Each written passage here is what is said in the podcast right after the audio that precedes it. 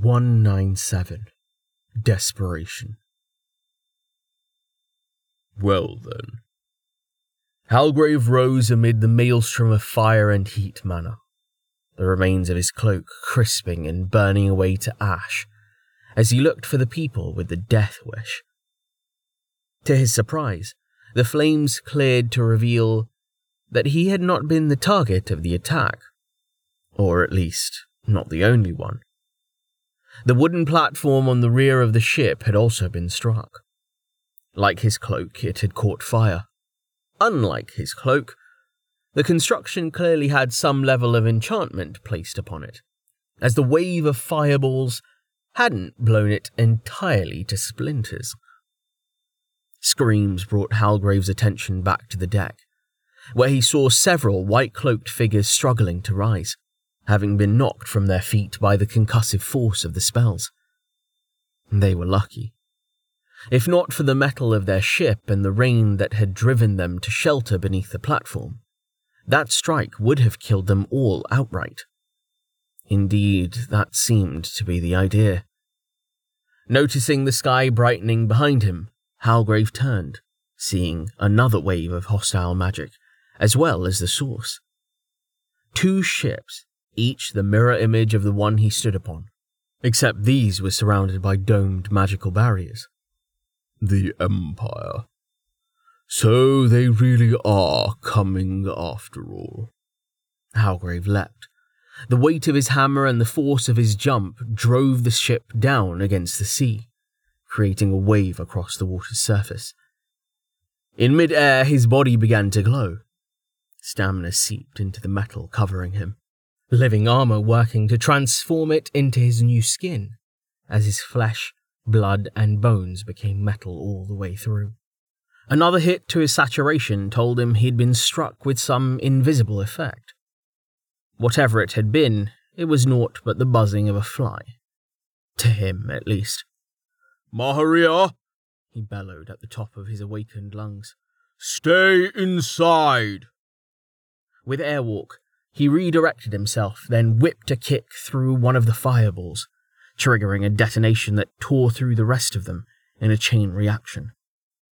Steadying himself against the eddies of dissipating force magic, he noted yet another invisible hit.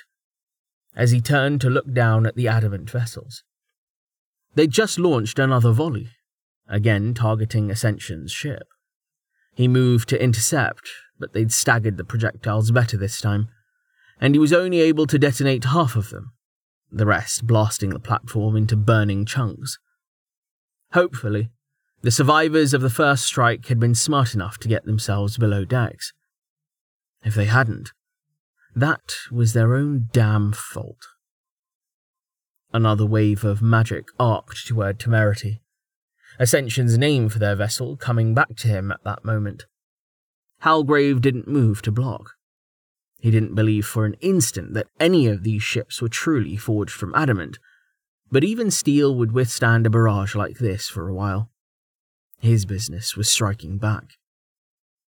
Having built up enough momentum, he kicked off the air once more before letting ballistics take over.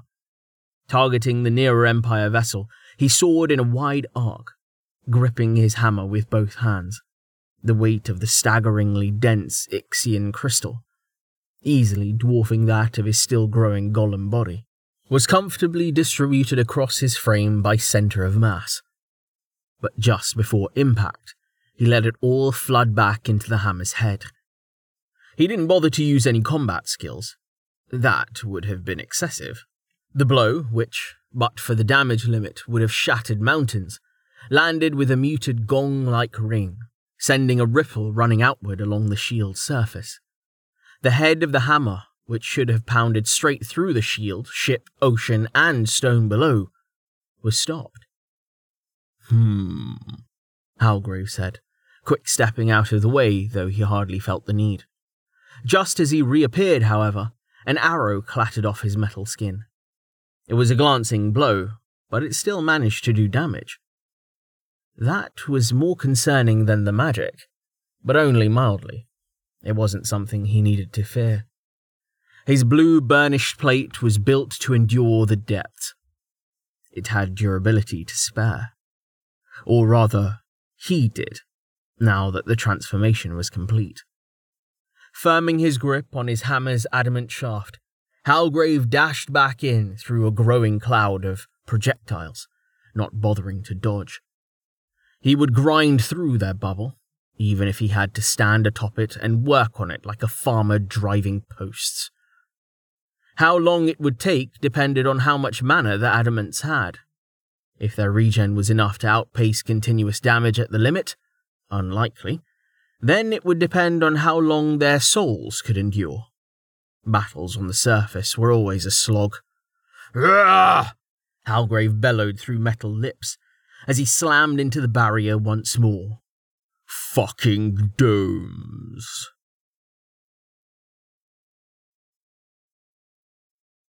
The ship shook again as Starvo struggled to free himself from his hammock in the engine room. And he slipped free to bounce off the turbine below before landing face first on the titanium grating. Fuck! he swore, slipping his fingers through the gaps in the metal and pushing himself back upright. Steaming, dunch infested, shit stinking pile, dumbass holy floor! Rubbing his bruised and scraped face with one hand, he fumbled around for his leg, made difficult by the dim red lighting. Once he found it, he slipped his stump into the socket and hurriedly strapped the prosthetic into place. Another impact, like the one that had woken him, struck the ship, making its ears ring as it reverberated through the hull. Yeah! He yelled, staggering as he pulled himself upright using the ship's wheel, hanging from the ceiling by the framework they'd added to support and crank the twin rudders. He found his footing, the cloth wrapping he'd added to his force steel foot preventing it from slipping through the stupid grating. No one responded to his shout, so he cursed again, lurching from the wheel to the switch on one wall, then flipped it up, flooding the compartment with near blinding white light. Hobbling back to the wheel, he grabbed the Perry thingy Tallheart had installed just above it. Setting his eye to the eyepiece, he cursed again, seeing only darkness. He tried to swivel it by the handles, but it wouldn't turn. Damnation! Starvo! Someone yelled, and he took his eye away from the eyepiece to see Ellis charging into the room. We are under attack! You think? Starvo yelled. His face was killing him. If he'd been dull, he'd probably have knocked himself out cold. He reached up to touch his cheekbone, feeling blood on his fingers. What happened? Ellis asked, but Starvo waved him away, snarling at another resounding impact. He lurched to one of the two enormous turbines that filled most of the compartment, then began turning the large valve that would bring steam in from the boiler. There was a sharp hiss that quickly faded until it was barely audible over Ellis and the clamour. Yeah, good idea, the young man yelled. We need to get moving. He started moving toward the other turbine.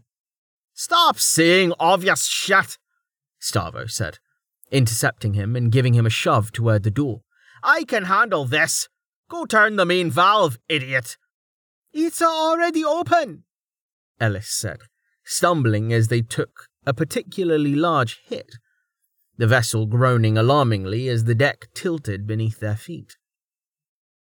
Where's the pressure then? Starvo demanded knowing the answer.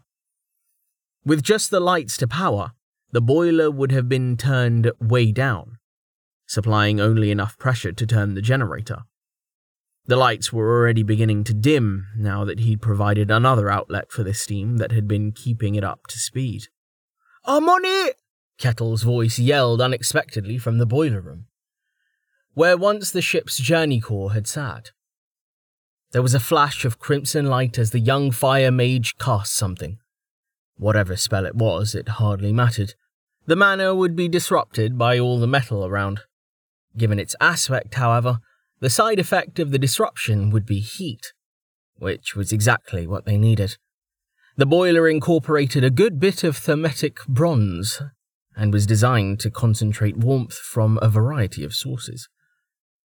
There was another flash as Starvo began to open the second turbine's valve, and Kettle yelled back at them.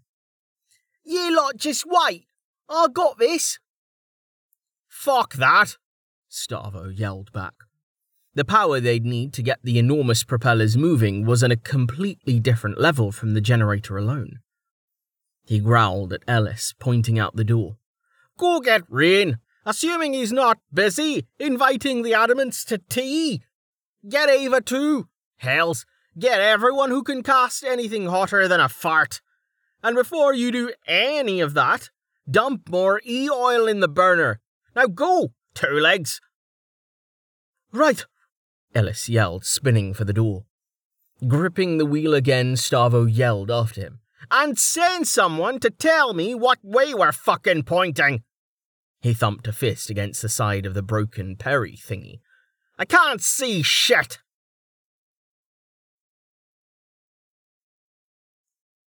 Amelia ground her teeth as she fell toward the harbour, using airwalk to angle herself toward the nearest of the two hostile ships as she drew back her bow.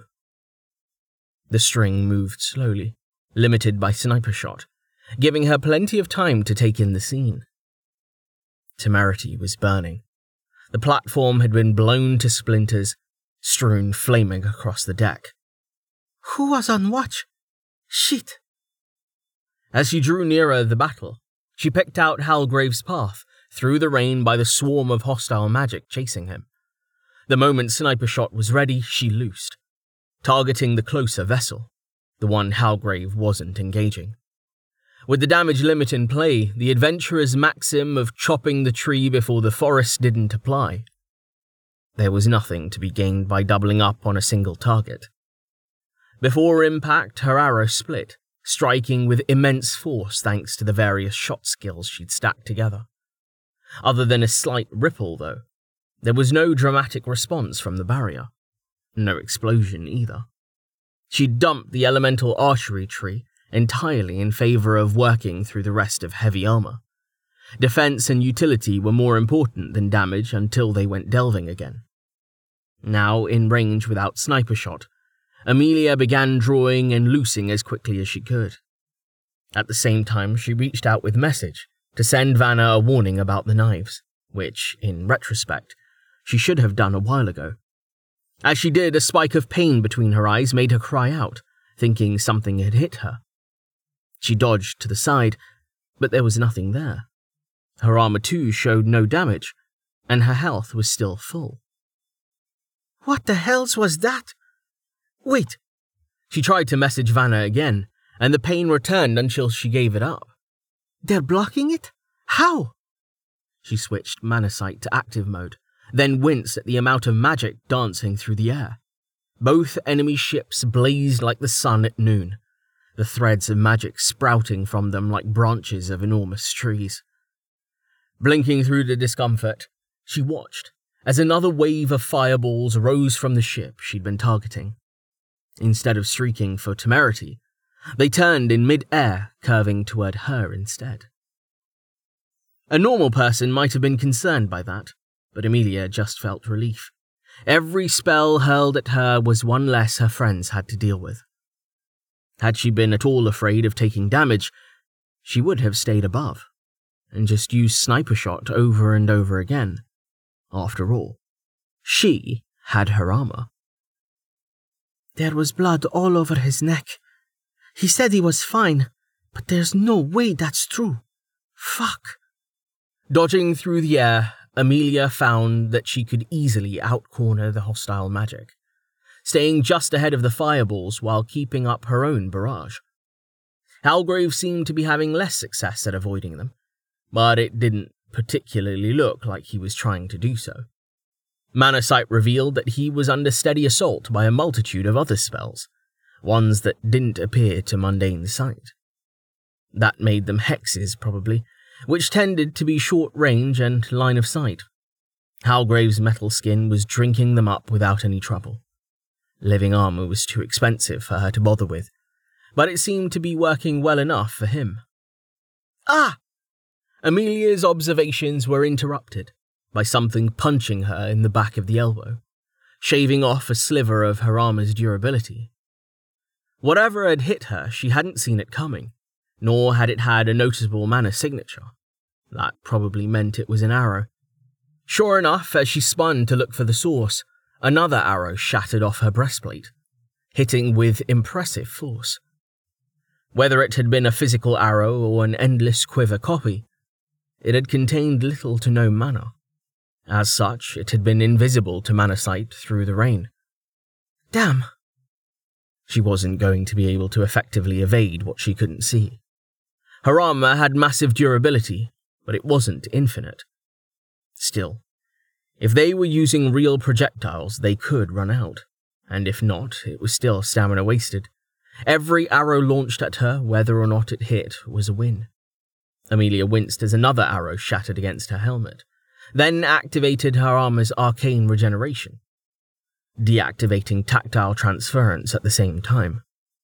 Doesn't feel like winning. Moments later, the fireballs that had been chasing her this whole time detonated, reaching the end of their range.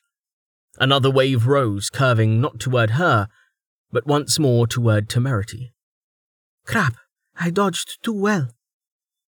Knowing she'd never make it in time to intercept, she dashed after the fireballs anyway, wanting to be in a position to disrupt the next wave. As she approached, however, movement on the ship's deck caught her eye. With an explosion of disrupted cold mana, an overpowered ice bolt tore free of the suppressing influence of the metal, puncturing one of the fireballs and causing it to detonate, taking out the rest. Damn it, Maharia! Get back inside! Amelia winced, her ears ringing from the volume of Halgrave's shout even at this distance. Another cloud of cold mana rose, but instead of spearing toward one of the ships, the ice bolt tumbled off at a high angle, the construction soon falling apart as its mana destabilized. Of more concern was the cry of pain and surprise from Temerity's deck. Ah! Closer now, Amelia watched Maharia by the mana circulating through her body. The current lack of fireballs made it too dark to see more than her shadowed outline with normal vision. Dimly, Amelia registered a hit to her armor's saturation, but she paid it no mind. Maria had fallen over and was clutching at her stomach. The two dimmer forms had come out to drag her back in through one of the hatches. Halgrave crashed into the deck moments later, followed by the barrage of magic that had been chasing him. He dashed to the hatch as it cleared, spreading his arms wide to form a metal wall. I told you to stay inside. I'm fine, Maria choked out with a cough as Amelia alighted on the deck. It was just an arrow, and we've got a healer. Amelia left Halgrave to it and turned to face the adamant ships. What she saw made her gasp. The Imperials hadn't launched another wave of fireballs. Instead, a literal wave was bearing down on them at horrifying speed, easily twice the height of the ship. Worse, standing atop it and riding a platform forged of water and force mana was a group of people that blazed to her magical vision. One of them shone even brighter than the enemy's ships. The mana was so strong that it seemed to be tearing the mage apart from the inside. Incarn! was all she had time to yell before the wave struck. She managed to keep her grip on her bow, but the force of the water blasted her from the deck and over the side. She tried to use airwalk to catch herself, but being subsumed by the wave, the skill refused to engage. She crashed into the ocean's surface, the weight of her armor dragging her swiftly down as she flailed. Shit! Slinging her bow over her shoulder, she got herself pointed back at the surface and swam for all she was worth, bubbles streaking from her fingertips with how quickly she clawed at the water. She broke the surface, sucking in a gasp of air as she worked to stay there, trying to get a foot high enough for her airwalk to activate. Before she could manage it, a watery fist slammed her back down, the magic threading through the liquid, telling her that it was under the Incarn's control. Her armor broke that control, absorbing the force mana, but it didn't do anything about the pressure of the water itself. Shit, shit, shit! Clawing again for the surface, Amelia's mind scrambled for a plan. She could let herself sink and use her bow to try and take out the Incarn from below.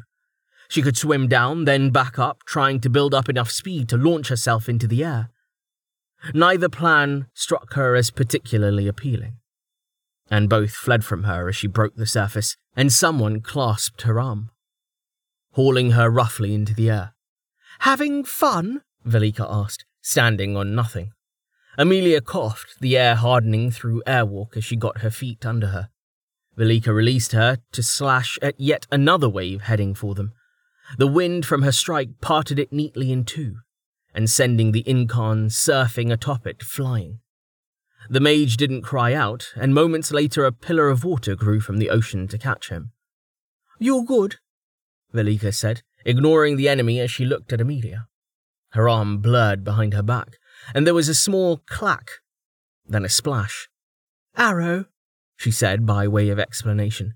So, what'll it be? Do you want to play with Splashy? Or do you want to go back to plinking the ship? Fuck all that was doing, by the way. You take the ship, Amelia said, having regained her breath. She freed her bow and launched a seeker shot toward the Incarn, who summoned a curtain of water to block. She jumped into the air to get away from his retaliatory blast of water. Figuring that the more distance she put between herself and the ocean in this fight, the better. Velika kept pace, wobbling to a stop beside Amelia as she prepared another shot. Whoa, the ex citizen said, whirling her arms. Damn it, what the fuck? You're making this look easy. Why is everyone so much better at airwalk than I am? Get the damn ships! Amelia yelled, loosing her arrow and dodging as a watery tentacle sliced through the air where she'd been standing. Do that thing you did before. Cut them in half. Not going to happen, Velika said, hopping after her. Even if I felt like breaking my sword trying, those barriers look stronger than last time. She rubbed her chin, slashing behind herself again to sever a water tentacle as it went for her then continued in a casual tone. They didn't have incarns last time either. I think I made someone mad. Oh, hey! Would you look at that? Looks like I'm not the only one to piss them off. What? Amelia said, glancing at her, then following her gaze to the city and the gigantic flaming rock descending toward it. No! She raised her bow, knowing it was too far, but that she had to try anyway. Before she could even draw, a water tentacle wrapped around her ankle and yanked her roughly out of the sky. Numbers danced through Rain's mind at lightning speed as he beheld the meteor plummeting toward them. The first number was two. Two seconds, all the time they had. His gut screamed at him to use inverted immolate and force ward together, but there was a problem with that plan. Like Fireball, Meteor's damage was split two thirds being heat and the other third being force. There was no question that the spell would hit the damage limit, so that was 3,333 force damage and 6,666 heat. To the system, damage mitigation and flat resistance were the same, both capped at 75% of the damage limit. Except it wasn't that simple. The cap was distributed across the elements, according to the ratio of the incoming damage. Force Ward being active didn't change that critical, original ratio. Inverted Immolate couldn't do a full block. Each target struck by the meteor would still need to tank 1,666 heat damage. It was too much. For him, the number would be survivable. Barely. He'd asked Merrick to start healing him on the way over but he was still far from full. For the others, though? Samson was level 6. Merrick, Stint, and Vanna were all level 5, even with strength equipment. They simply didn't have the hit points. The math painted an even grimmer picture for Dozer, Dust, and the townsfolk watching from the surrounding buildings. They would all die. That was unacceptable. Rain hauled open his skill window to acquire the required system context, but didn't bother with any buttons, using his will to slam one of his precious free skill points into Heat Ward. With approximately zero seconds left, he applied the changes and activated his magic, screaming in furious defiance as Aura Focus swallowed the world in black. Force Ward, 15 of 15. Increase physical resistance by 100% for all entities. Range 30 meters. Cost 0.155796 MP per damage mitigated. Heat Ward, 1 out of 15. Experience 0 out of 100. Increase heat resistance by 100% for all entities. Range 30 meters. Cost 2.25778 MP per damage mitigated. Damage num.sh version 0.5.0. Force damage detected. Heat damage detected. Mana minus 93,667. Force ward 100%. Heat ward 100%. Force resist 228.6. Heat resist 1028.6. Original damage.